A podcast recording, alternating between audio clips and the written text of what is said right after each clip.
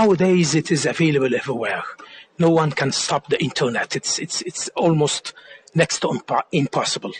And you can control certain, with certain programs, some of the flow, but not all of the flow. Uh, social media is like fire in, in, in, in, in, in a savannah, in a dry savannah. It can reach everyone, everywhere, at very high speed. So the problem is not accessibility. The problem is in the content itself. You were talking about uh, any person with a smartphone being a journalist in today's times. Don't you think the credibility of news has become a problem in recent times? The issue of fake news uh, now a major cause for concern in South Africa as well with the advent of social media. How could this issue be resolved and the code of conduct of journalism be upheld? It is a very, very, very dangerous situation that you can't differentiate between the fake and the authenticity of information.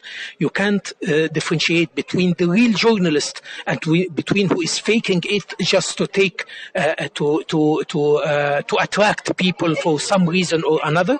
It needs to have some kind of legalization. It needs to have some kind of a legal framework, which most of the countries, the majority of the countries, they don't have right now. It is a new concept.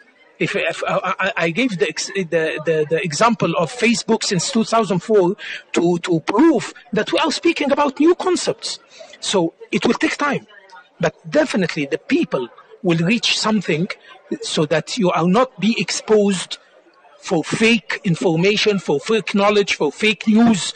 What sort of dangers persist with the irresponsible usage of social media?